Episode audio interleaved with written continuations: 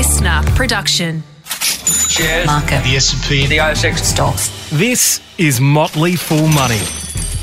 Welcome to Motley Fool Money, the podcast that hasn't this week destroyed a national economy. I'm Scott Phillips, and he is the founder and managing director of Strawman.com. That makes him, of course, Mr. Andrew Page, Esquire. How are you, mate? Esquire, I love it. Yeah, I'm good, mate. Very good. Still Excellent. kicking despite uh, Nice. the, all the ails of the world uh, clinging on. Oh, mate, there's a few. It's macro just a headline central, right? Yeah. I um, I'm gonna. I'm gonna I'm going to start with a tangent. I was going to talk about this, and then I, I thought I would because when you said Owls of the World, it reminded me of an exchange we had on Twitter this week. And so I thought I would start with that because, you know, why not start with a tangent? Uh, by the way, Andrew and I did do a whole lot of research on this, but we do tend to put some agenda items down, and then invariably we even sometimes get to them, which is always nice. But hopefully you're enjoying the, what's otherwise a free flowing conversation. Exactly, exactly. Um,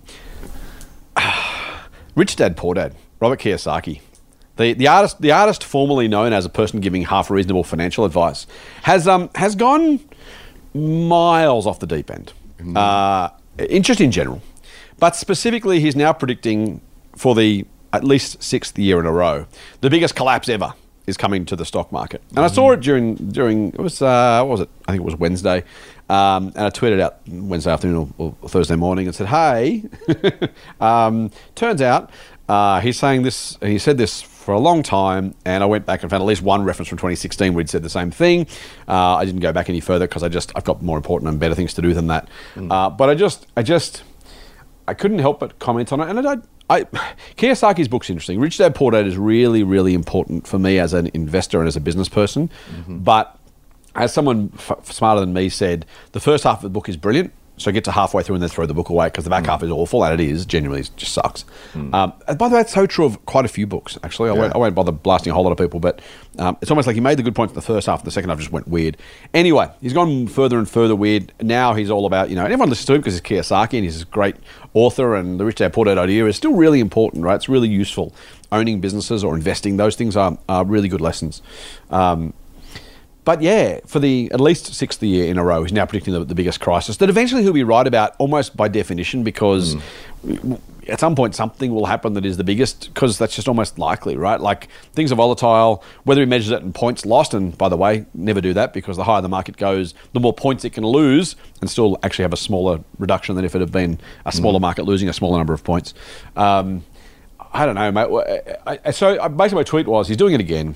I, I referenced your one of my your lines that I love, which is even a broken clock is right twice a day. I wish I could claim that originally. Um, I know, No, Such a good line, though. But, oh, it's perfect, right? And and kind of that idea of if you just keep doing it, doing it, doing it. The other thing is these doom and gloomers, right? It's always sensible. We've talked about this before, but it always sounds smart. Maybe I should be worried because. Maybe I should be careful because. What if he's right? Maybe I should just in case. And I, I wrote during the week separately to this. Actually, it was done before Kiyosaki's tweet, but or article. Um, uh, Morgan, speaking of taking other people's lines, Morgan Housel, uh, the, the fantastic finance writer, um, wrote that sometimes the biggest risk is not taking enough risk. And that sounds counterintuitive and it sounds counterproductive. By the way, Morgan only invests in ETFs. So he's, he's, not, a, he's not a kind of, you know, a, a, an out there growth stock, you know, flying risks at this stuff. He's just a really sensible, basic, normal guy saying, look, you know, yes, the market can go up and down. Yes, it does it a lot, does it often. But you can be in cash, as you said before, and lose money. Um, but sometimes the biggest risk is not taking enough risk, and I think that's probably part of the. It's a part of our shtick. It's part of our story. It's part of why we do what we do because we think there is real value to be created. I just think I don't know, mate.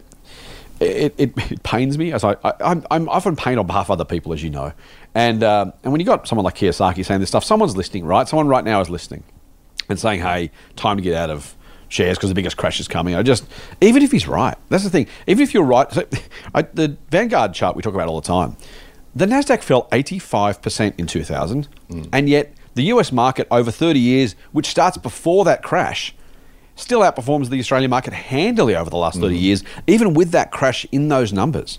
I mm. just, I, I just find the.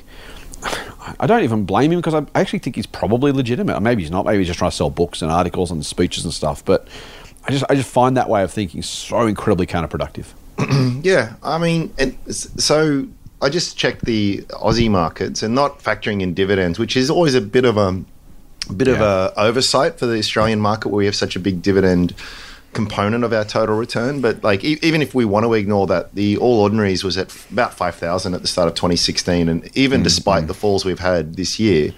It's uh, six thousand seven hundred or something like that. So it's, it's up yeah. percentage terms, you know, pretty pretty decently. So it's kind of for him to have been right over that period, um, it needs to fall a lot further, which which is Yeah. possible, which is possible, uh, and and then fall some. So it's kind of it's sort of like you you get to a point where being too early is indistinguishable from being wrong. Exactly, And yes, So yes. there's that, and the, the point I made on, on on your tweet was that you've you've Mm-hmm. you've got to be right for the right reasons as well, um, which I think we all need to keep in, uh, in mind as investors. So so he's calling a crash. Well, why? What's what's the basis of that? It, the market will crash at some point because it just tends to do that Right, every right, so right. every Yes, so yes, often.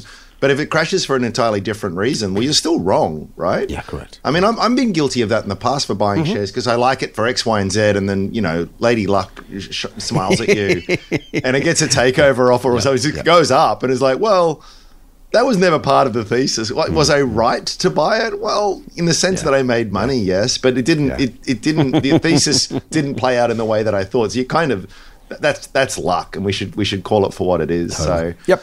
You know, um, good on him. The, here's the, the really frustrating thing Mm. will be he will be right eventually, And you'll tell us he's right, exactly. and and and the, the media will lap it up. You know, Hmm. author of Rich Dad Poor Dad predicts it again, and he'll be he'll be dining out on that for ages. Some some some wet blanket like you will go, oh yeah, but he's been so. Shut up, Scott. You know, look at it. He just called it. And just just to put Oh. the knife in and twist a little bit further, is you know, for whatever val- um, whatever uh, benefit the book that he's famous for has. He didn't invent anything Yeah. there. He's just basically saying No, invest in no, productive business for the long term. Just basically you're like, okay, good good one, Buffett. You know, we, we we've got that. Mo- he, he he had he, he he had. I guess there is some ability or some credit due where you can anyone who can get that really important message across deserves some praise. I think so. Yep. Um, so you know, okay, credit there, but you know, let's let's not. Oh, and, overegg and that's and that's only, that's my that's look. I, I will say that. I mean, but I'm the same, mate. Like I write, I write and invest for a living, and I've not said anything new in 40 years. I mean, I, I you know, I, I sometimes No, we're all, we're all on the that seems to shoulders of giants here. Yeah. Right, oh, massively, right, and not even even. I would say we're, we're almost, you know, we got we got the we got our hands up the back of the giants, or the giants got their hands up the back of us. We're not even necessarily inventing anything new. It's just like, yeah, what he said, but in a different way and kind of made modern or current because it's appropriate to help. Um, so yeah, look, I, I as I agree with you. He hasn't done anything particularly new, although. The, the, the beauty of the book was that it did open a whole lot of people's eyes to something they wouldn't have maybe otherwise had their eyes opened to, and that's that's worth something. So I don't Yeah. want to I don't want to bag the guy mercilessly for the sake of it. It was a useful book. It was an important book. It was a seminal book for many people who went light bulb moment. Okay, it's a bit like Scott Payton, Barefoot Investor, right? Yeah. How much of that is new? Literally none of it, right? So Save some money. Don't get too much debt. Uh, be sensible. Okay, thanks Sherlock. Uh, you know, the Sumerian king might have said that in whatever BC.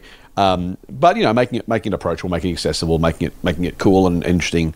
Uh, that that's its own skill and that's its own service, I reckon. So I don't want to Yeah. take too much away from him, but uh, yeah, don't listen to anything he's said past the second half of that book. Literally from then until now, here's- here's- the rest of it was just you know. Here's here's the thing that's a little bit uh, confronting for me is that I I do share some of his concerns on Hmm. because he, he is talking about the levels of debt in the system and that. And I, I kind of I feel as though it's not it's not crazy to sort of say, geez, that seems that's a big pile of debt. Like you know, you can just there's there's certain there's So certain what? things which are just like they're mathematical in nature. Yeah, yeah, there's there's yeah. not there's a yeah there's a qualitative angle to it all, Mm-hmm, but is you know there are there are i mean who was it druckenmiller one of the, the Mm-hmm. you know world's most famous investors saying recently at a conference just sort of like you don't have to you don't have to be a, a genius to work it out it's just like with interest rates going to where futures markets are forecasting to go in the near term it gets to the point Mm. where the interest bill alone becomes greater than the than the military budget of the US or something It's Yeah, just right, exactly. now you, you might say maybe they won't get there maybe the market's wrong all that's true but but in terms of the straight out mathematics of things it is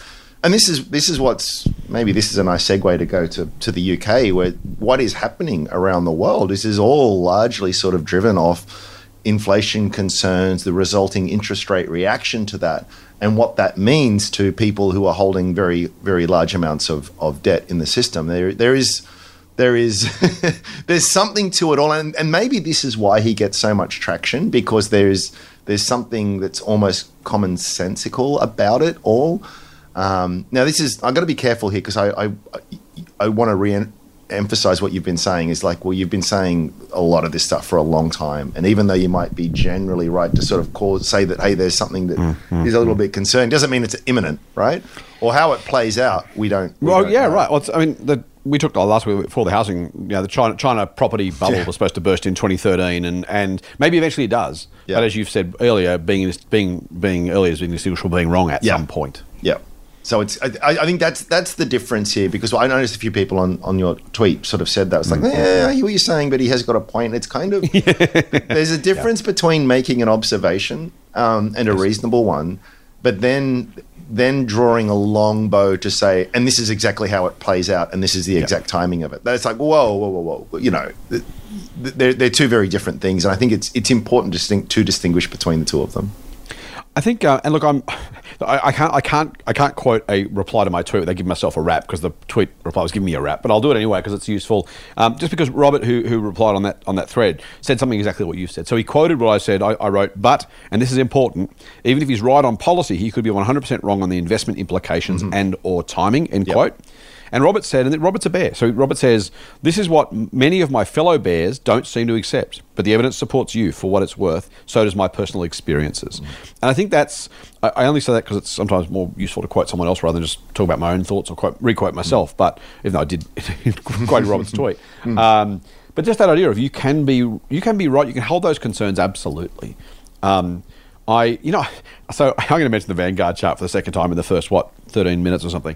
Um, I, I think I don't know if I said on the podcast, mate. When I, I wrote about the Vanguard Index chart, I do it every year when it comes out to kind of tell our readers, hey, check this out.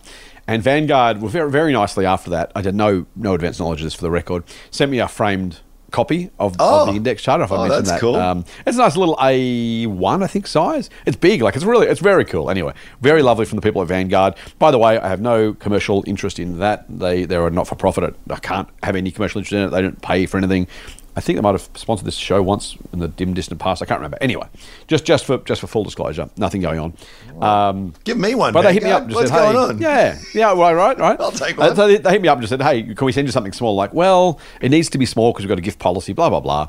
Uh, and so they sent me th- this thing, which obviously has no monetary value, which was very nice of them. Well, for the, for Uh, the but anyway. record, I don't have a gift policy, uh, and I am open to accepting anything that's expensive free. whiskey. That's right, cars. Yeah.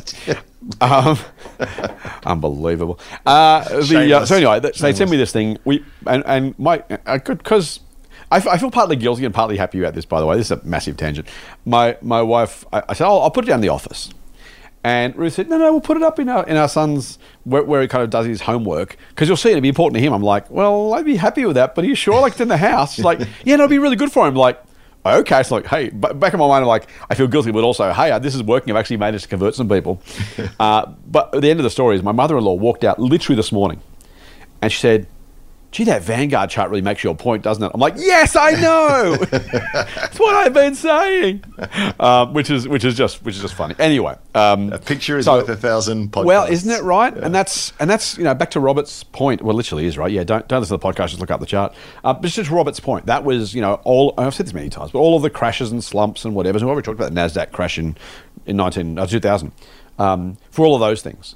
You know, even if you've been even if you've been I mean, if, if you'd write all that, you could have bought, bought and sold to make a fortune, all that kind of stuff. But you, even just investing through those, not doing anything different, mm. that's still the result, right? We see this so many mm. times, and I, I kind of partly part of me feels good about repeating myself. The other part of me is like, I'm going to keep doing it until people are saying it themselves. Like this is just, you know, um, I'm just going to keep banging on and banging on. Anyway, Can I just make one, um, one important caveat on oh, that? Oh, yes. Uh, uh, I- I- sometimes I hear people take the wrong lesson away from it. So let's say, I don't know, I go all in on some hyper leveraged, pre revenue, speculative biotechnology company, and we have a bit of a, a route on the market. And I go, well, no, no, no, I'm here for the long term. You know, um, look at the Vanguard chart. It always comes back. It always comes back. You've, you've got to you've got to be careful not to draw the right lesson. That is talking about the market yeah. index, and within that. There's all kinds of companies that, that don't last. In fact, on average, I, I forget the exact stat, but I don't think the average company lasts like 20 years or something on the market. There's a, there's a Mm. lot of turnover within within all of that. So you've got to be That's true, careful. actually. Good point. You've- You, just, I mean, I, I, I just, uh, I, Mm. we all and I'm more guilty than anyone. We all look for to rationalize things when it goes against us, particularly on individual positions. So if you're take if you're and, and when we do have these these um, difficult economic times and market crashes, a lot of companies never come back. Or if they come back, they're so you know diluted within an inch of their life as they, they might as well not, not come back in mm, for you mm, mm. personally. So it's it's important to distinguish that that is talking about the market. So if you're a, a low cost index ETF, that's a very useful chart. If you're speculating on on uh, mining exploration companies, that chart is useless to you. So just just don't draw the wrong lesson from it. Is all I'm Good saying. point. Yeah, very good. That's right. Exactly. Yeah, Tin, Tin, Tin Pot Mining Proprietary Limited is not going to have the same uh, same shape chart as the uh, No, no, as the no. index. Good. No, I, mate, I love that point. That's a really important one. Actually, thank you for thank you for doing that. By the way, I, I'll also add a counterpoint. Your counterpoint, which takes us back somewhere in between, which is a diversified portfolio done reasonably will get you closer to that sort of shape Oh, for sure. over an, over enough period of time. But Yep, yep. you absolutely you're absolutely right, mate. You shouldn't you can't you can't assume the markets uh, the market will save you if you're not investing in the market. Yes. Um, speaking of being saved, I I was going to say I don't like to rant this early in the podcast. Of course I do. I just don't often do it. The UK, my God, I don't even really care where you sit on the ideological spectrum on this one.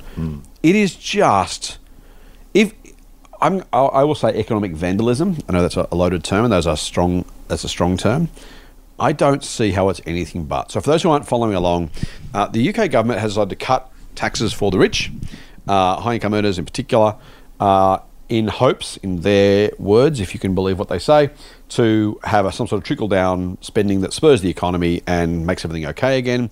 In doing so, I think I think I'm right in saying they tripled the amount of debt they're going to issue in the month of probably October or September to fund this. Well, they did it at the same time that they they had an emergency package to help everyone pay for their their soaring energy prices as well. That's right. You know, That's so it's kind And- of you know, and, that, and I'm not saying that's necessarily a bad idea. I Mm, mean, people would risk it sort of freezing to death here, but but at this, when your spending goes up through the roof, that's not the time Mm-hmm. to cut taxes. Least of all, to cut taxes for the people who can most uh, easily sort of weather weather those difficulties. So they also removed the cap on bankers' bonuses. Um, Yeah, because that's important. That's necessary. That's going to fix the economy. It's shameless, mate. It's absolutely shameless. And, and It you know is. what? The, the, really is. market's reaction was that doesn't seem sensible. The, the, the pound That is was the remarkable thing, right? Like there's there, there's pro business, Yep. and there's things the market might like, and then the market looks and goes, "Well, I kind of wouldn't wouldn't have minded a tax cut, guys, but that's that's kind of you know eh, eh, when when, when even the masters of the universe are saying, oh, that's a bad idea. You know, you're getting something when when when even the self interest of, of financial types can be can be overshadowed by actually policies that might wreck a whole economy. You know, you've gone way too far at the limb, surely. It's it's it's it's really wild. So you know, this is making Bitcoin look like a safe haven at this point. You know, the the, the pound is down. 25. And for the first time, I'm going to agree with you. I think. you know, the pound is down twenty five percent. The Mate, pound, all-time lows against the US dollar. yeah, Um, yeah. The the bond market is just basically saying, and the foreign exchange market, of course, as well. This is this this ends badly. Of course It it is astonishing. It is an The, the deficit is for the pound. forecast to be eight percent of GDP in England. Yep. Um, you know, Yep. the UK. It, it, it, it is it is staggering.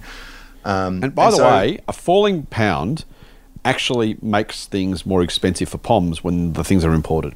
So it's not, not, not only not only was it just stupid policy as a starting point, but the impact of that when they're trying to fight inflation. When the Bank of England's like, we might put rates up, inflation's pretty bad. The UK was like, hey, hold my beer, watch, watch this. And look, you know, yes, there are uh, lower lower currency is good for exporters, so it's not just a one way street, but uh, the the simple reality if you're trying to get inflation down, making all of your mm. imports much more expensive. Even think about oil, right? Oil, petrol in US. Think about your mm. energy point you made before. Mm. Oil in US dollars.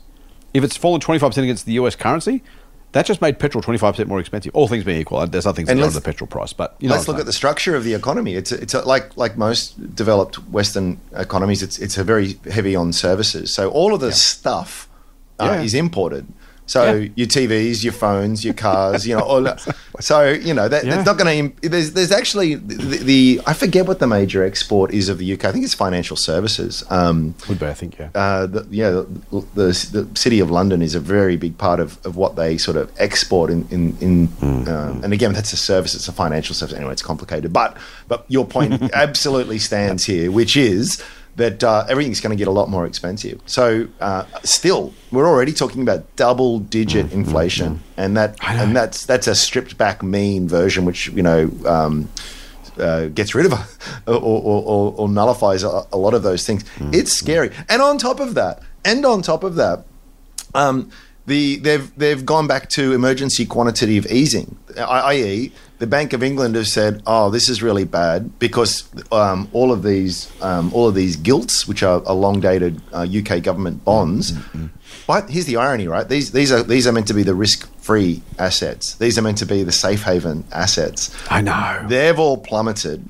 a lot of these yeah. pension funds are in it. They're they're in it in a leveraged way. Yeah, and, yeah. And so they're falling. So they're having to sell, which means they fall further. Mm-hmm, and so the and so the this is the bizarre situation in the UK, which is desperately trying to fight inflation.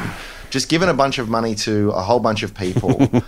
uh, we've had the impacts of the falling currency, and now they're printing more money to to buy their own bonds to stave off. It, it, it is it is madness, and this is where you get to the mathematical argument of things. Again, you can put ideology and preferences aside to whatever how you Yeah, think it should right. be done. It just it gets to a point where it's just kind of like mm, it, mm. it, it, it's a death spiral. Is exactly Yeah. what it is. I, I'm, I'm starting to agree with Kiyosaki. Oh man, I've got to, I've got to say, I you know like for for all of the terrible policies we've seen from various governments of both stripes in Australia and the UK and US and everywhere else. Sorry, US everywhere else. The the, the this UK, it, honestly, mate, it it beggars belief. Like there's just no sane economist. Mm-hmm. I don't, I've not seen a single person come out and defend this. Like from a from an economic perspective, I'm sure there are a couple on the far right or a couple on the you know I don't, I don't mean right as in. I want to be careful because I'm, you know, I'm not saying people on the right are bad or the, the right is bad. The far right tend to be the super ideologues, the super low tax, the, the far anything, the far anything Right. is usually not a great place to Right, be, whether it's the far left or the far right. You know. And this is well, this is the thing, but it's and it's you know, so there'll be there'll be some of the uh, the extreme Trumpians and whatever who are like, yeah, yeah, I guess you know, let's do this, let's do this, whatever, whatever. We just know trickle down doesn't work, and this is the thing. I was a trickle down guy 25 years ago, right? It made logical sense to me that it should be the case that if you let people spend, they'll spend, and that creates money. We know acti- activity creates more activity. Like it's it's a virtuous circle. So it made sense. Hey, let's let's let people have more money so they can spend it. That'll grow the economy. The problem is we know over the past 25 years it doesn't work. And so at some point you've got to say, well, I liked I liked the elegant simplicity of trickle down.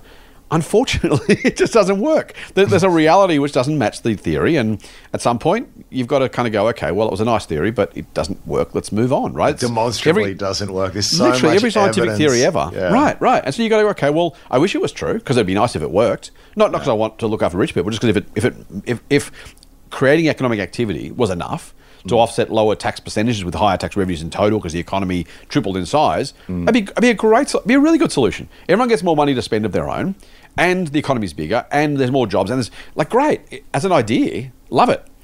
The if it better doesn't I- work, then you say, well, it doesn't work.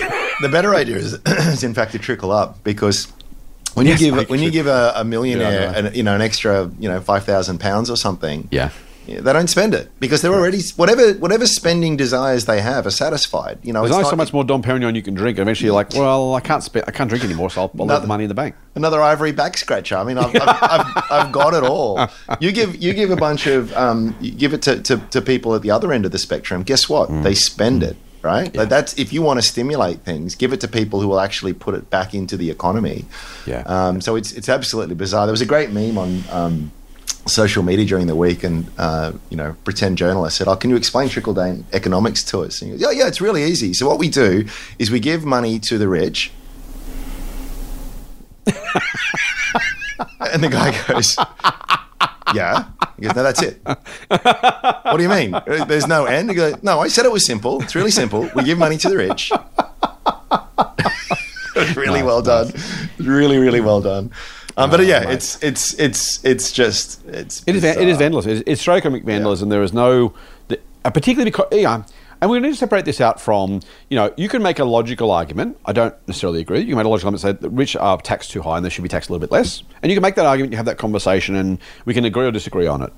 But the size of the cuts and the funding for those cuts in the current circumstances that we find ourselves, it, it's it, I, I say I haven't seen a serious proponent actually come out in, in defense of this outside the UK government is just bizarre. Can I share with you a, a tweet that I saw um, only, only just before we came on air? Um, and this is the tweet. Liz Truss, who's the UK Prime Minister, for those who don't know. By the way, um, uh, Zelensky is the Ukrainian uh, president. President? I think he's president. Um, I so- saw so. This is great. Yeah. just, just, just, just to just to put that out so people as they hear this, Liz Truss has spoken today to Ukraine's president about the ongoing crisis.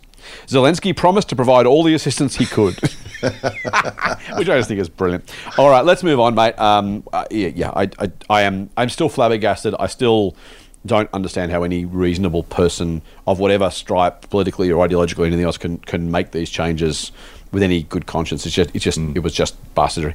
Um, uh, speaking of, no I'm kidding let's go to uh, let's go to Australia because it kind of it, it's not it's not even close to the same thing, but it's the same sort of problem or same sort of issues. We had retail sales out this week, and retail sales in the month of August were up zero point six percent to over thirty five billion dollars, which is a record. And if you're Phil Lowe, you're sitting in the Martin Place. I was going to say Ivory Tower. That's not fair. You're sitting in the Martin Place offices of the RBA, and you're going, "For the love of God, people, what do I have to do? Will you please bloody stop spending?" Mm. And it's and I've been asked a couple of times in media and other places, what what you know is the RBA even making a dent? And I've got to say right now, it really appears that, well, Yes, they are absolutely uncertainly.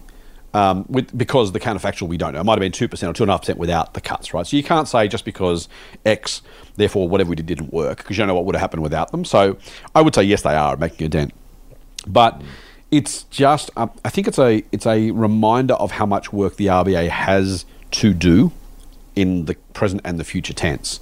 To we can't grow retail sales at 0.6 percent a month and and avoid the sort of inflationary uh, issues that we've got. Now you can argue whether it's supply push or demand push. We all know I think it was supply originally. The oil price, by the way, is back under the price it was pre the Ukraine invasion. Believe it or not. So shipping, Um, shipping container rates are well, well right. down. Yep. and this was, and this was. I, I, I'm not going to take a victory lap because I still don't know that I'm right. But when people say why, why is the RBA doing this with the supply push inflation? My answer was always because they want to stop it becoming endemic. Once you let those initial pressures become input costs, and those input costs then become other input costs for other things, and then those prices go up, the spiral doesn't need to be continued by the same thing that started it. Right? You start you start a fire with some tinder and some leaves. You don't have to have those tinder leaves ongoing. Once it started, then okay, the, the logs are burning now, and so you can take away the tinder. But the, I shouldn't say Tinder these days, should I? Uh, not, not, not referring to the, the app of um, indiscriminate choice. Uh, the uh, yes. Anyway, so I just think it's interesting that you know the RBA now is saying, well, a lot of those global pressures are gone. Now it's kind of mostly local and domestic, and we've still got those issues. And I think that's largely true. So that's why they've had to raise rates, or why they were why they were prepared to. I think, in my view, again, I'm saying something that, that supports my view. So if you have a different one, feel free to throw it in, mate. Um, I do think sales would have been even higher without those rate increases. But I think just for what it's worth, and just by way of, I won't say education because I don't know that I know the answer, uh, but it seems to me the moving piece here is the savings rate. When we exited the worst of the COVID economic situation, uh, national savings was up to 20% of income. Now, last time I saw the number, I think it was back down to 11, having fallen from 13 to 11. I want to say that was the June quarter. So we've now finished. We're going to finish in a couple of days, September quarter, or maybe no, yesterday it was. Today, today. I'm trying to get my days right because we're recording in advance as we always do. so today, Friday, the 30th, is the end of the quarter. I, I dare say when the uh, national accounts are released and the savings numbers are updated, that we'll find that despite the RBA trying to suck as much money out of the economy as it reasonably can without causing too much drama, um, it's it's basically having to fight against people saying, "Well, one last hurrah, we've got some extra money still in the bank account. Let's go and buy that couch anyway. Let's go and go on that holiday. Let's do whatever we're doing." Um, retail sales, let's go to a restaurant, let's go to a cafe. I would imagine it's people spending down their savings, mate. Do you have any additional or, or similar thoughts? No, I think that's the X factor. I think it is. I, I think I sometimes I've got to slap myself a little bit too. I think we are too deep in the bubble of, Yeah. of finance where we're just looking Yeah. at this stuff all the time and you go, well, how, how are people not aware of it? People, people are just living their life, right? They're just they're going to work. Yeah. So much money is coming in. I'm thinking about what I'm going to do on the weekend. Not because you know I'm not, I'm not trying to make some uh, argument that we're all just blind sheep. I mean, everyone's just trying to just you know keep their head above water and do their own thing, and we're all, we've all got the, the things that we sort of focus on, and so all you're looking at here is like for a lot of these things that the RBA has done. Well, we, we know that they haven't percolated through to a very significant amount of people in terms of um, lending rates, for example. Is, um, we, we know that unemployment is very low, and actually there's starting to be a little bit of, particularly if you're in certain roles. If you're a developer, for example, you've never had it better in terms of the wage that you can demand. You know, so so I so I think that that's it. People who start might start to be feeling a little bit of a pinch aren't looking at global macroeconomic forecasts, and the rest are going, oh, a little bit short this month. I'll, it's all right. I've, actually, my, my credit card's pretty low. I can I can afford to do this, and I want that. So it's not of. I, I think I think we've got to get away from. And I know that you're not saying this, but that, that Homo economicus kind of viewpoint of of, of mankind, and and and yeah. Pe- pe- people are, have, have got that as a capacity, and it's it's a little bit of a release valve or escape valve for people to continue to live the life that they want. Now, we, we know that certain pressures continue that will be harder and harder to do. Um, you, you can you can offset some pain in some areas of your life with by taking on more debt, but we know how that ends. Yep. um, yes, we do. You know, talk about the UK, right? The the pound has fallen. Well, it's- the Aussie yeah. the Aussie dollar's down fifteen. It was seventy five cents in May or March. was it wasn't hey? that long ago?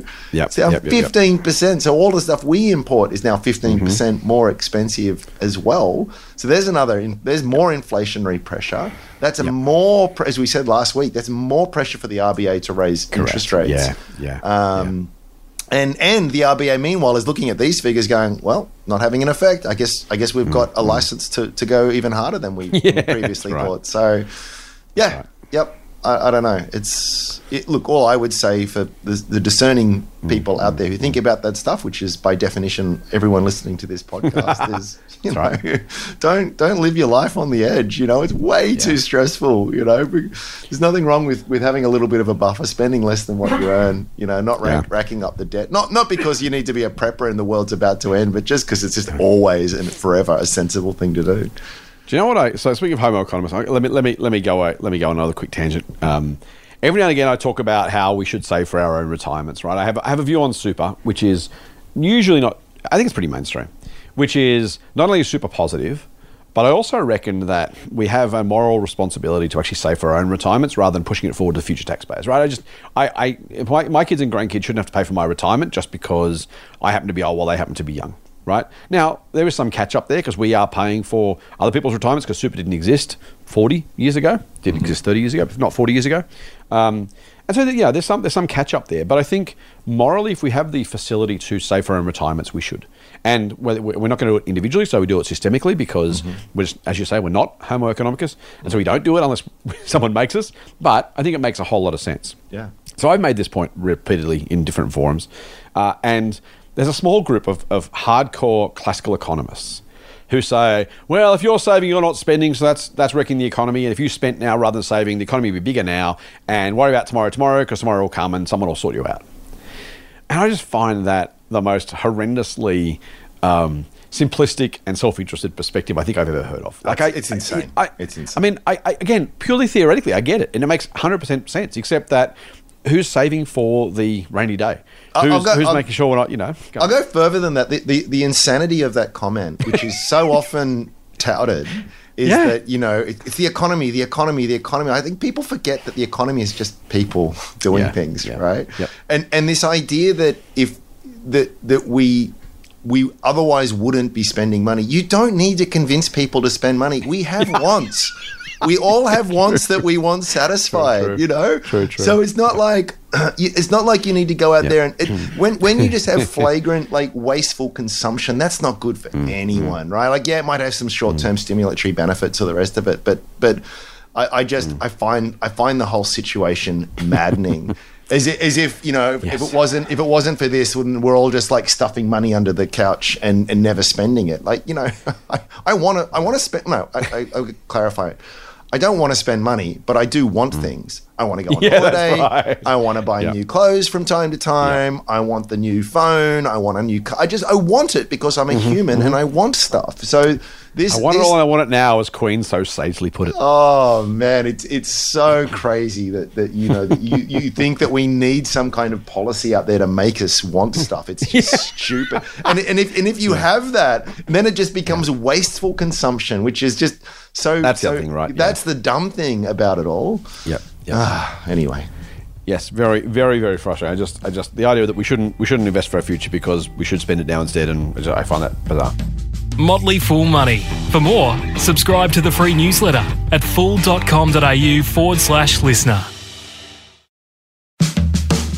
Mate, um, let's go to a couple of corporate stories this week. Let's start with Optus. It's not a public listed company in Australia, as far as I'm aware, um, but massive, massive cyber breach issues. Um, a quick, a quick uh, political slash observational point.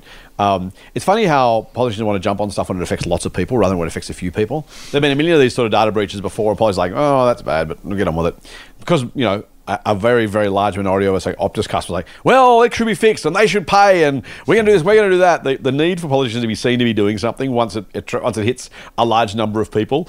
If, if the same thing had happened with the 48th largest telco in the country, they probably would have said something once and the story would be over, right? And I don't even blame them. I don't blame the media because that's, you know, numbers and numbers and numbers. I just, I just find that fascinating that the outrage is absolutely proportional to the number of people who care and may possibly vote against you if you don't seem to be doing something, um, which is politics 101. Everyone's That's going, well, duh, of course, Scott. And yeah, well, exactly that. But it's just, it's, it's noteworthy. I think just, just to highlight um, the, the, the degree of, the degree of action and even the, the stupid rhetoric from you know PMs and uh, I shouldn't say MPs. I mean, it's not PMs. I don't. Uh, Turbo Comedy He probably has. Um, but I just I just find the whole thing laughable. It's, it's just you know I'm out there saying something important, and then the opposition say they didn't say anything important enough quickly enough. It's like oh for God's sake, guys, the the the, the theatre is is bizarre. Anyway, which is not to say by the way those the actions that are being taken aren't right. I'm just making the point that that wouldn't be happening at all if it was the 48th largest telco in the country rather than Optus. Yep. Um, so you know people will say, well, they should be saying that, they should be doing that. It's like well, okay, let's assume that's true. It probably isn't for the most part. Um, but where was the where was the outrage last 48 times it happened? Um, Speaking of which, though, mate, go on. Well, I was just going to make the, on the, a couple of things. One, I Yeah, think please. we've got to stop calling it a hack because it wasn't a ca- hack. They, if you leave, if you leave the, the back door open, you know, no one's picking the lock here. So there's there's that. Um, despite some protestations from from Optus, the the the, the other point is I, I think it, it's interesting that we have companies that have so much of our private data uh, uh, stored. So I, I was an mm, Optus mm, customer mm. yonks ago. So they've got my data. I was like, why do you have my like? I haven't been with you for years, and there's a lot of people in this scenario as well. So I'm, I'm surprised there aren't rules around uh, around that. Um, but the bigger point, I think, is is it's a good reminder of the world that we live in, and the for, let's make, bring this back to, to the business side of things. Hmm. There is a very very strong tailwind, in my view, in terms of hmm. cybercrime and security and all of this kind of stuff. Because the world increasingly moves online, and we was obviously very strongly have moved in that way, and there's a lot further to run.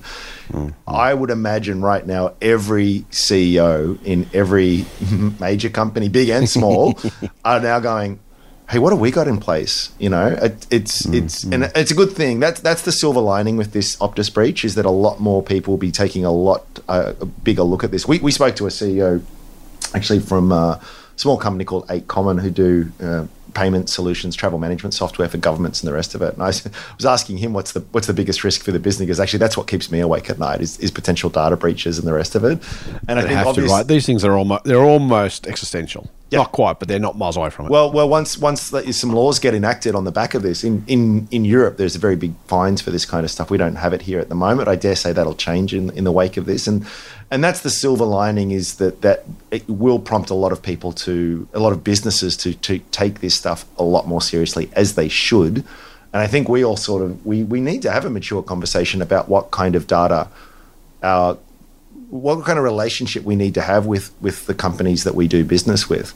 I mean, does is it important for Optus to verify my identity to some extent? Yes. Do they need my passport, my Medicare number? Like, why? You- You're, you're, Yeah. providing you're providing me access to the to the internet. I, I don't I don't see why that is important. I certainly don't Well, see why it's important though, right? One, I'm not, think not, not a customer any customer anymore. No, the, the retention is the problem, right? I think I think there are there are there are legal obligations around providing telco services in Australia that aren't don't exist overseas. For example, so to get a SIM card, you have to provide that ID. Government requires that Optus knows who's using each one of those pieces of of technology. So that that's it's not an Optus problem, but the retention of that was absolutely not required under law. And Yes. so that, that laziness. Or But I would, I would, like, al- okay. I would also say it's another classic example of regulation just being, uh, you know, stuck ten years behind where reality is. Yeah. You know, it's it's it's it's. I just want to make the point it wasn't Optus's fault that they require that in the first instance. That that, you know, they're not responsible for needing it; they're responsible for keeping it. Yeah, there's there's something called the Tor browser. There's something called VPNs. There's there's a whole bunch of stuff. And if anyone's scratching their head right now, ask your teenager. Right? Welcome Like, to the dark web with Andrew Page. it's, it's, not, it's not even. There's actually a whole bunch of legitimate use cases for. I mean, privacy. Everyone's entitled to some degree of pri- privacy and secrecy are, are, are two different things. And just because I don't want to, you know, broadcast certain facts about myself to the world doesn't mean I'm doing anything illicit. I just, you know, I, I value my mm-hmm, privacy. Mm-hmm. And and my my point is is that very very easily, uh, even people who are completely not not technically savvy can do all kinds of things to mask their identity online yeah. all kinds of things. So it sort of Yeah. starts in a good place. I think some of this regulation, but just it it it's it's ignorant to the reality of the issue that you're trying to solve for.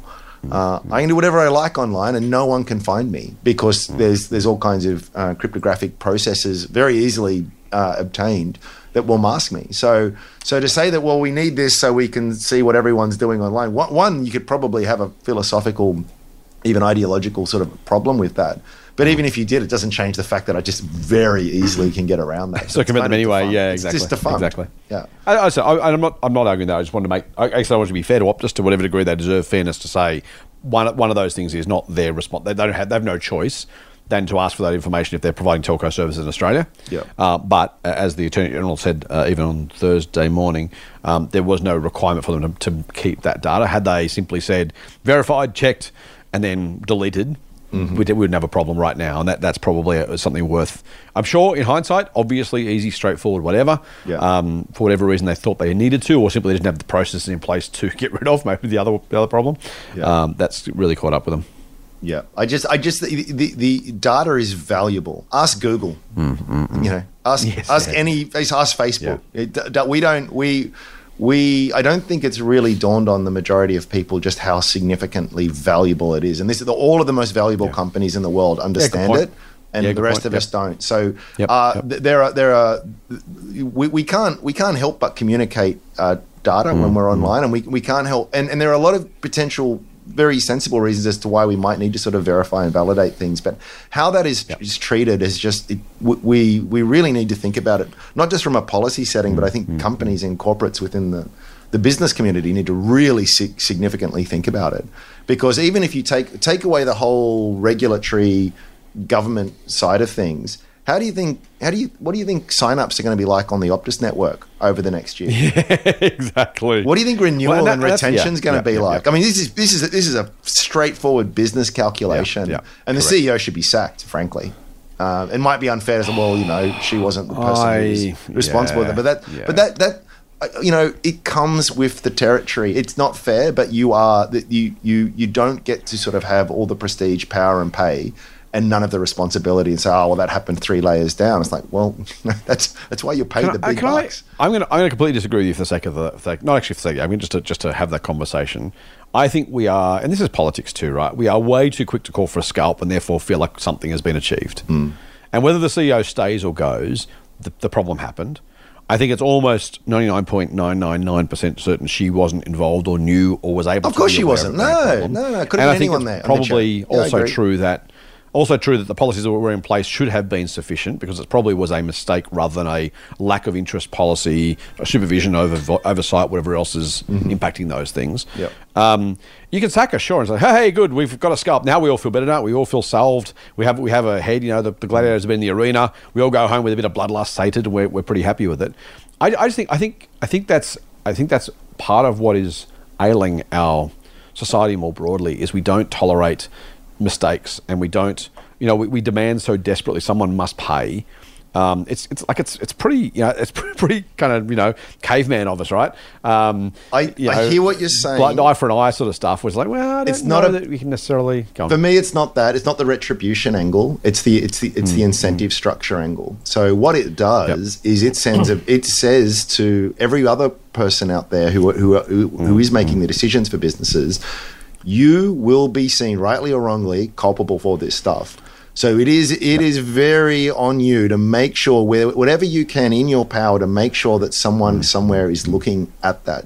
So they made it they made it not too well. I'm going to forget the dates. Maybe it was a while ago now, but you notice that whenever you look at a company report, there are pages and pages and pages on on safety. And whenever you look at, Yeah. particularly look at a presentation deck um, for a mining company, they talk about health and safety and injuries on site and days without accident. Like it, it seems, not that it's not important, but it's like, wow, that's always at the front of the slide deck. Why is that? the, the reason it's like that is because the board is responsible legally.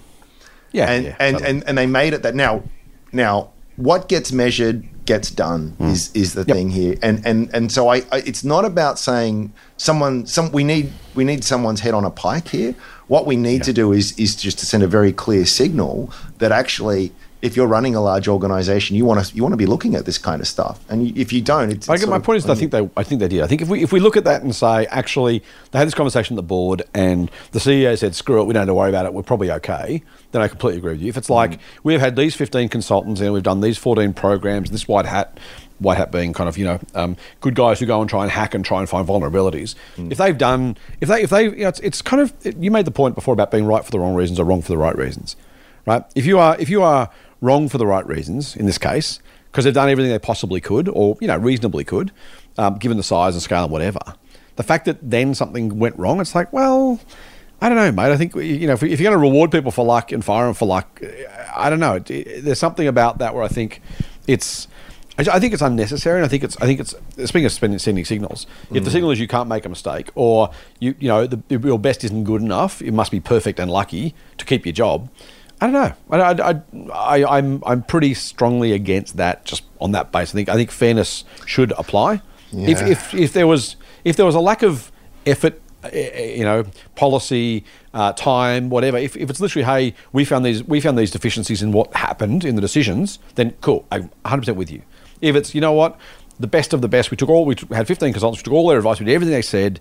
We thought we were good like, what more do you want from me? You know, at some point, it's like, you know, that, that just gets a bit, so it's like politicians, right? The politician that, that, you know, occasionally, you know, gets done for 0.051 and sort of, you know, has to leave their post. Or the politician that, you know, forgets something or makes a mistake. It's like, well, they're all human. Like, expecting perfection is just dumb. It just, it, it makes it, it makes for a counterproductive polity. And I think I in my case, in this case, counter, counterproductive CEO too. But that's But, it. look, look, I am, I am a little bit shooting from the hip, and there's, there's definitely some, some, some nuance required. It's just, imagine if, uh, I don't know, if, if, if there was money laundering found at a casino, hypothetically, you know, if, if that was ever Yeah, to yeah, happen, yeah, and yeah. the CEO uh, or the board or something, there was some kind of criminal culpability that, whether there was like a, a direct personal fine or God Mm, Yes, forbid even yes, jail yes. time. Does that guarantee that nothing happens? No. Yeah. But does the likelihood of that drop precipitously? Like, you know, what you- first, all you're going to do, like, guys, let's have a meeting, right? What, what are we doing here? I want cameras here. I want this here. I want someone looking at this. I need this. Yeah, You yeah, are going to do whatever because when when when the the cost is well, I probably no one will notice, and if it does, I lose my job. Mm-hmm. Mm-hmm. Like that's that's very little downside, you know. So I just it's just about trying to get the the the risk and reward balance right because I think a lot of the time there's all reward, even for when you, to your point on pure luck. The, and businesses benefit from luck all the time. All of the upside for that, but there's no downside, and then and I think that's probably what needs to be discussed and yeah, I- as I, I'll admit, there, there needs to be some nuance and some more deeper thought Yep, on yep. it. But it just it, it, it, it, at this point, it just seems to sort of like it's just you know, give me an incentive because I'll just do the job for five years, make out like an absolute it's exact- bandit, oh, I completely that. and oh, you know, I cop I cop a little bit of a bad press, and then the next week I'm on another board somewhere, and you know, It's like, it's like the bank CEOs who managed to have left their post for the Royal Commission. Yes. But they, you know, it's like they, they profited from what I think it's fair to say were found to be by a court. So I don't think I have to say allegedly too many times. Yep. Um, you know, just cra- I was like crappy, right? I was that illegal, but just crappy, crappy, crappy processes, incentives, structures, whatever's. Yeah. They they they're off. Even the ones who were there, who left their posts, left by resigning rather than getting fired, and still made a lot of money, and you know, it's all that sort of stuff. Anyway, Mm-hmm. it's all it is what incentives, incentives, incentives, incentives. I, I, I, for one, just to, to really go um, uh, off on another tangent, is the is, is like CEO pay. People get very upset about the magnitude of it. I'm not so upset about the magnitude of it, but how it's tied. If if, if you could tie Mm. it to some kind of long term shareholder performance, in other words, if you make all of your shareholders very wealthy, then you're going to make a lot of money. Then fine. Otherwise, uh, uh, you know, just getting paid no matter what, good or bad. That's that's where it sort of sticks in my craw. So it's it's just about aligning aligning people with with the right outcomes that we desire. Let's uh, let's move on to something, mate. I'm not sure if it's better or worse or less or more controversial or just a thing. And so here's the thing: I know there are some listeners who say, "Guys, lay off the climate stuff for, for ideological or, or you know, investing preferences," and I, I get that. and I respect that. Um, I I think we keep coming back to it for two reasons. One is because it's newsworthy and, and we're asked about it a lot and there's a lot going on. I really do think, mate, that even aside from I've said this before, but just to, just to kind of put it, you know, uh, underline it, despite any ideological, philosophical, scientific views, it's an economic and investing force that we ignore at our peril. Mm-hmm. And that is and that is the, the, the, the climate change issue and the responses to climate change are changing the investing landscape. And I think it's and by the way, and we've said before, maybe there's opportunities. By the way, some assets probably are undervalued because the market's overreacting to it, a la Philip Morris. So I don't, I never necessarily, I, I, I haven't, I'm not naive or arrogant enough to believe that just because I have a view on climate, that therefore everything will go that way when it comes to either the policy or the investing potential. Well, I'll just quickly, week- quickly add that we Oh, yeah. earlier in the year we made Yeah. uh, the, the the case for coal. Yeah, exactly. That, and that's what that's what I was saying about the you know mm. there are there are sometimes opportunities like, like Philip Morris where it's like mm-hmm. you know terrible product but great investment. That's also really true, right? And and despite even even you could have and this is we talked at the beginning of the, uh, the show mate about the idea of Kiyosaki getting the the theme right, maybe the investing angle wrong. Mm. That's that, I mean that was the Philip Morris story, right? Was Yeah. these things are terrible. They will kill you. Governments will clamp down on them. Therefore, dot dot dot. Mm. And the therefore was actually therefore they are spectacularly great investments, and you should buy shares in them, or at least could if you don't have an ethical concern. Um, so those things are real. I, so two things this week: um, HESTA, the Health Employees Superannuation Mob, uh, they have written to all ASX 300 CEOs and said, "We expect you to commit to a pathway." to no more than one and a half degrees of warming and to play your part both in terms of the actions you take to get there, but also the reality. And, and this is the, this is kind of my view, which is they have a view which is governments will make them do it, or their competitors will get there first. So not only do I want you to do it because I think it's the right thing, but uh, if you don't, if you have your head stuck in the sand, I think it's an investment risk. Now, notwithstanding the case for coal and others, I think that's worthwhile. And then only, again, we're recording this on Thursday morning, only this morning, uh, yesterday morning when you're listening to this, AGL have said they're going to close the Loy Yang A power station in 2035, 10 years earlier than was previously forecast. Uh, and again, you know, this is one of those situations now. Mike Cannon-Brookes, noted Greenie, uh, and I don't say that as a pejorative, noted Greenie who has said, I want to change AGL, I want to move it into renewables, I want to move it out of coal. This shouldn't be a surprise to anybody. But equally, he has a fiduciary responsibility, as do the directors, to do what's in the shareholders' best interest and the company's best long term interests.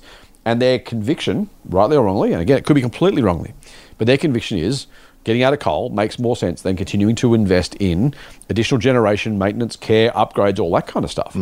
Um, and so, I, I, you know, again, I, I, I'm, I'm not, I'm not going to apologise for talking about it, but I, but I want to explain why we're talking about it because I think these are, you know, we talk about Kiyosaki and the economy and that kind of stuff. I got to say, here's the thing: a recession will come and go. And you can look out five years to a company's earnings and say, will JB Hi-Fi be earning more money in five years from now? And the answer is probably not that much different whether or not there's a recession in the meantime. You know, it just, it just it, it, maybe maybe a recession might moderately change its recovery path or something. But five years, let's say it's a recession next in 2023, in 2027, we'll be well and truly on the other side of that. And JB Hi-Fi's earnings power will probably more reflect its fundamental business than any economic circumstances. But when you've got climate change policy, and let's talk about the policy and the consumer choice, in five years' time, this is not a this is not a mean reverting story. This is not a temporary problem if you do nothing else, right? We know the world is going to change. We know consumers and politicians are going to make changes.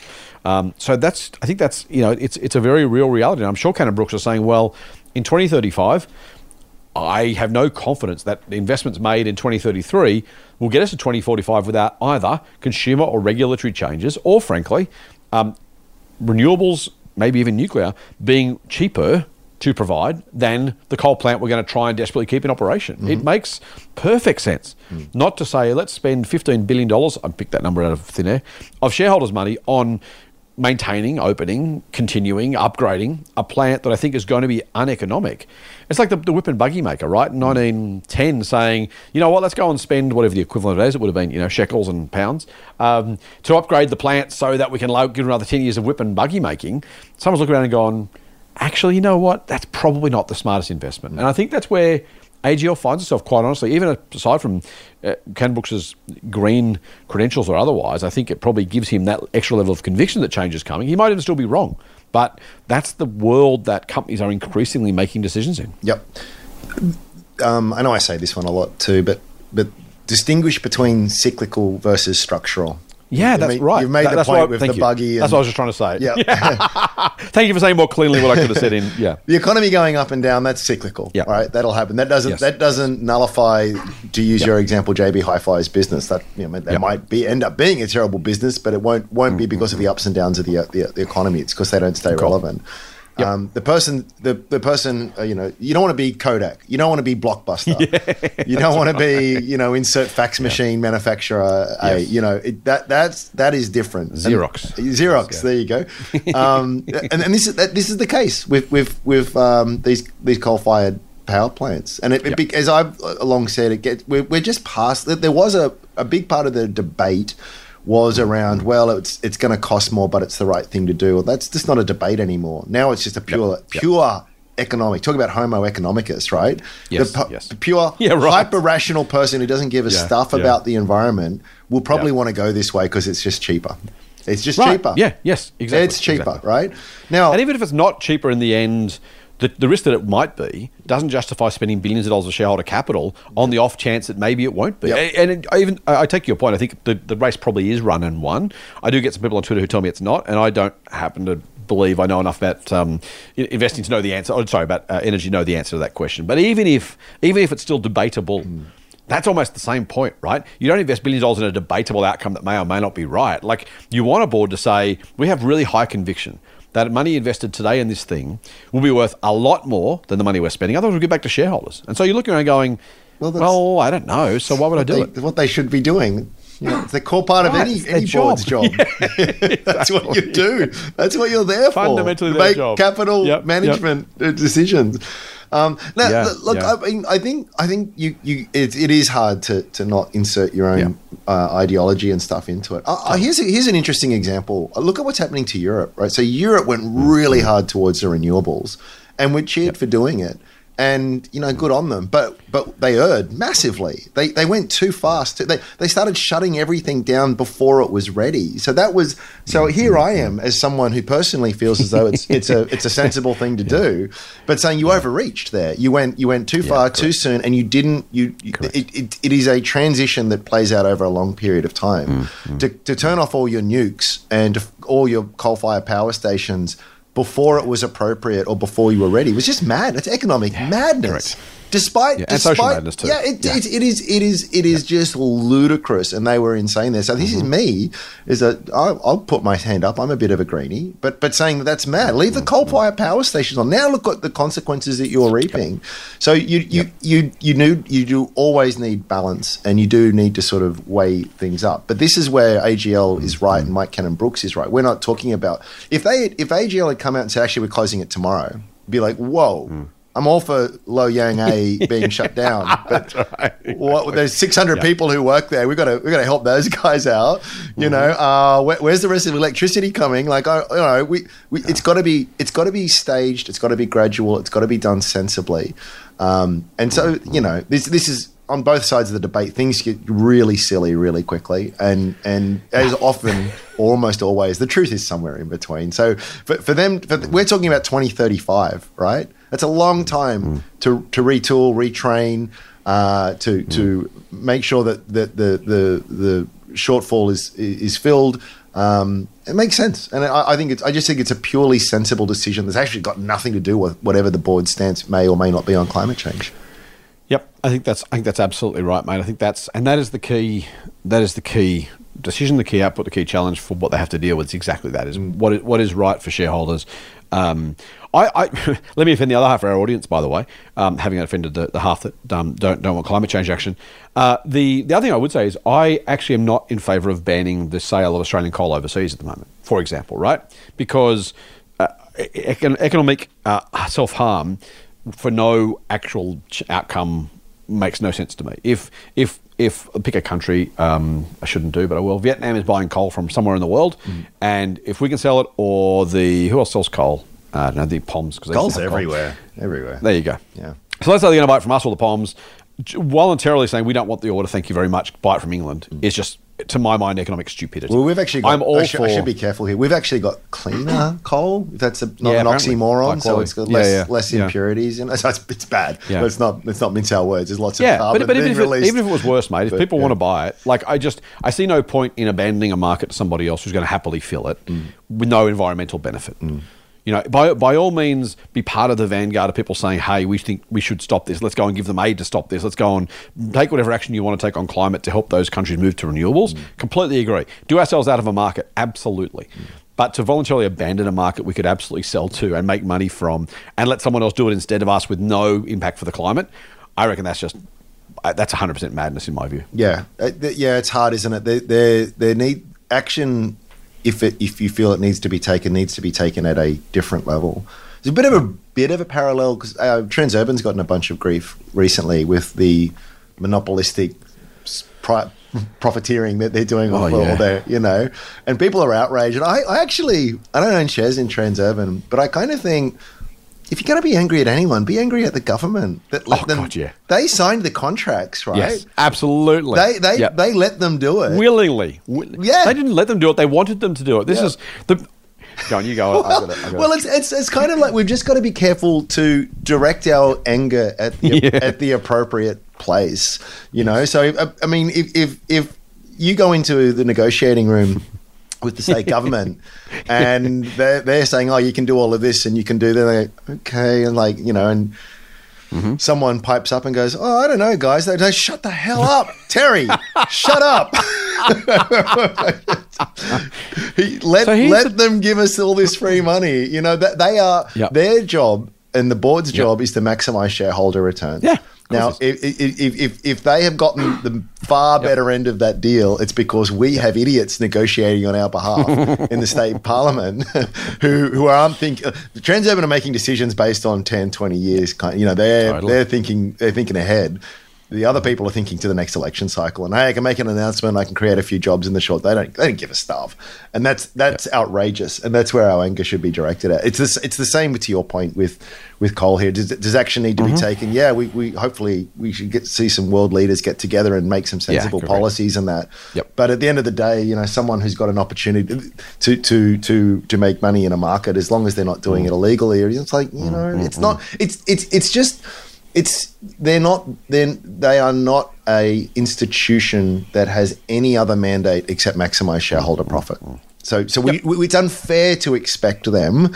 It's just not. It's not the right stupid to institution to, not- to make yeah, that exactly. decision. You know. Yeah, yeah, yeah. Not that a decision. Again, let me clarify. Not that a decision mm-hmm. shouldn't be made before everyone gets Yep. angry at me. It's just that it- that, that is that is very clearly in, in the in the in the crosshairs of government to make that decision, and then they will have to adapt. Yeah. Uh, someone, someone this morning, I tweeted about the AGL closure this morning, and someone said, "Oh, terrible idea." Because what about power? You know, uh, certainty and all that kind of stuff, and grids and blah. I was like, "Yeah, good point."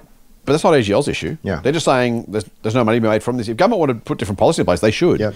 But they're, they're different entities, which is your trend. You know the beauty of Transurban? This is, they are so bloody clever. And it's not even that hard, but they've refined the art, right? They say, hey, look, we're taking this 20 year view as you talked about. And they say, look, governments, they don't ever say this out loud, by the way, because that would be bad. They just apply it or they allow, they allow governments to make their own conclusions. They say, look, here's the thing.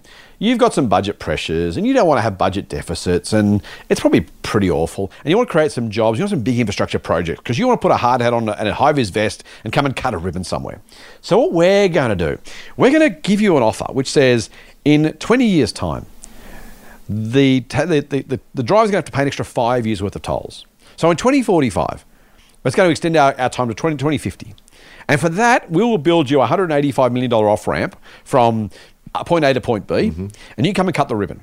And look, at that point, you're five years longer of tolls. It's 25, you'll be long retired. So I tell you what, how about we do this? How about you cut your ribbon, no budget cost at all. You get to announce the project. We're going to build it. We're going to collect the money in five years' time or 10 years' time, 20 years' time, which is great. And we're going to love that because we, we have these long term perspectives. And uh, everyone's happy. Or who's going to possibly realize that between us, we've taken the taxpayer and the motorist for a ride. So you can announce what you can announce, and I can make some money. That's going to be great. Now they never say any of this stuff. They just let the politicians find their own conclusions, and that's how it gets done. And, and that's that was the same with tolls, right? It's like governments say, "Well, I want I want this road built," and Transurban say, "Well, I can do it for this price, uh, and you can tip in." Or I can do it for this price, and you can put the tolls up. Like, Just give me a bit more than inflation in 2022. And the bloke in Only a 2016 goes, It's only a percent or two. Right. And no one's going to notice. So CPI thought, plus yeah, two know, percent. Oh, two percent doesn't sound like much. Yeah, all right. The Premier of unnamed Australian state in 2003 goes, What do I care? 2022. Yeah. Sure. I, if, I, if I don't put any money in, of course I'll let you do the deal, Transurban. Thank you very much. I really, really appreciate it. Yeah, yeah. And that's how the deal gets done. It is, Yep. it is beautiful. It is beautiful manipulation by a company that's, and it's perfectly legal. I'm not for a second saying Transurban is doing anything wrong. They're not. They're offering the government a deal. And the government's taking the deal. It's above board. It's, everyone knows what's going on. Mm-hmm. The terms are incredibly clear. There is nothing untoward about the offer.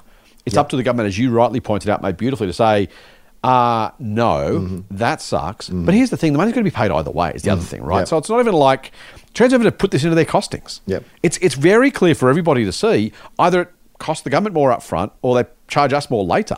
There is no, there is no, there is no third door. So they just, it's just, it's just a, you know, it's sleight of hand, and it's government's getting to say, look, no debt. So well, no, you've just shifted the debt onto the uh, the, the poor old motorist who's got to pay for twenty years to to uh, to use the infrastructure you didn't want to take on debt, debt for because you didn't want to uh, take it to an election. Oh, and Anyway. here's the thing too: is that the government has a, a huge, huge leverage in that negotiation because they can Mm-hmm. say, uh, "Actually, no, we're only going to let you do it this much." Well, we won't do it then. All right, I'll call that bluff. I'll call that bluff right now. I guarantee you. At the end of the day, as long as there is a positive return on invested capital, it's Yes. above the cost. You know, blah blah blah blah blah. All the investment yep. banker stuff. It's it's it's obviously it's not reasonable to expect a private company to do it in an uneconomic way. But there's a hell of a they there's, won't. there's, there's, Yeah. there's there's daylight between what's what's margin. Yes. What I will do it. Here's the minimum which I will do it because it makes economic sense versus what I will what, what I will ask for and what I will probably get. Uh, there's a lot of wiggle room within all of that, and and that's Yeah. that's where that's where it's just been abysmal. The the um, the the people who were in place who made those decisions. And by the way, if that doesn't get done by a private contractor, then the government can actually build the infrastructure and use the taxpayer funds and some really, really, really low cost of capital because it doesn't cost the mm-hmm. government much, government to borrow at all. They should have been building infrastructure mm-hmm. up the wazoo over the last five years. Dude, even was- even the lib- libertarians will concede free. that that's what you need government for roads and that kind of stuff, right? So it's sort of yeah, it's But it was just fr- it was almost free money. There was literally interest rates was almost close enough to zero. It's like that's exactly Yeah, the time. Rather than paying Transurban's cost of capital of you know whatever I don't know what margin they think they're getting on the on the thing. I'm sure it's great. Yeah. I don't know. It's pretty easy. Anyway. It is what it is. Uh, mate, I reckon we're probably done. We've, we've covered the world's problems. We've solved half of them. The other half we'll deal with next week. Uh, will you come back on uh, Sunday and answer some of our listeners' questions instead? yeah, yeah. I always enjoy the mailbag for sure. Look forward to it. I'll see you then. Fall on. Cheers. The Motley Fool and people appearing in this program may have positions in the companies mentioned. General advice only. Please speak to your financial professional to understand how it may pertain to your situation. Subscribe to the free newsletter at fool.com.au forward slash listener. The Motley Fool operates under Financial Services Licence 400691.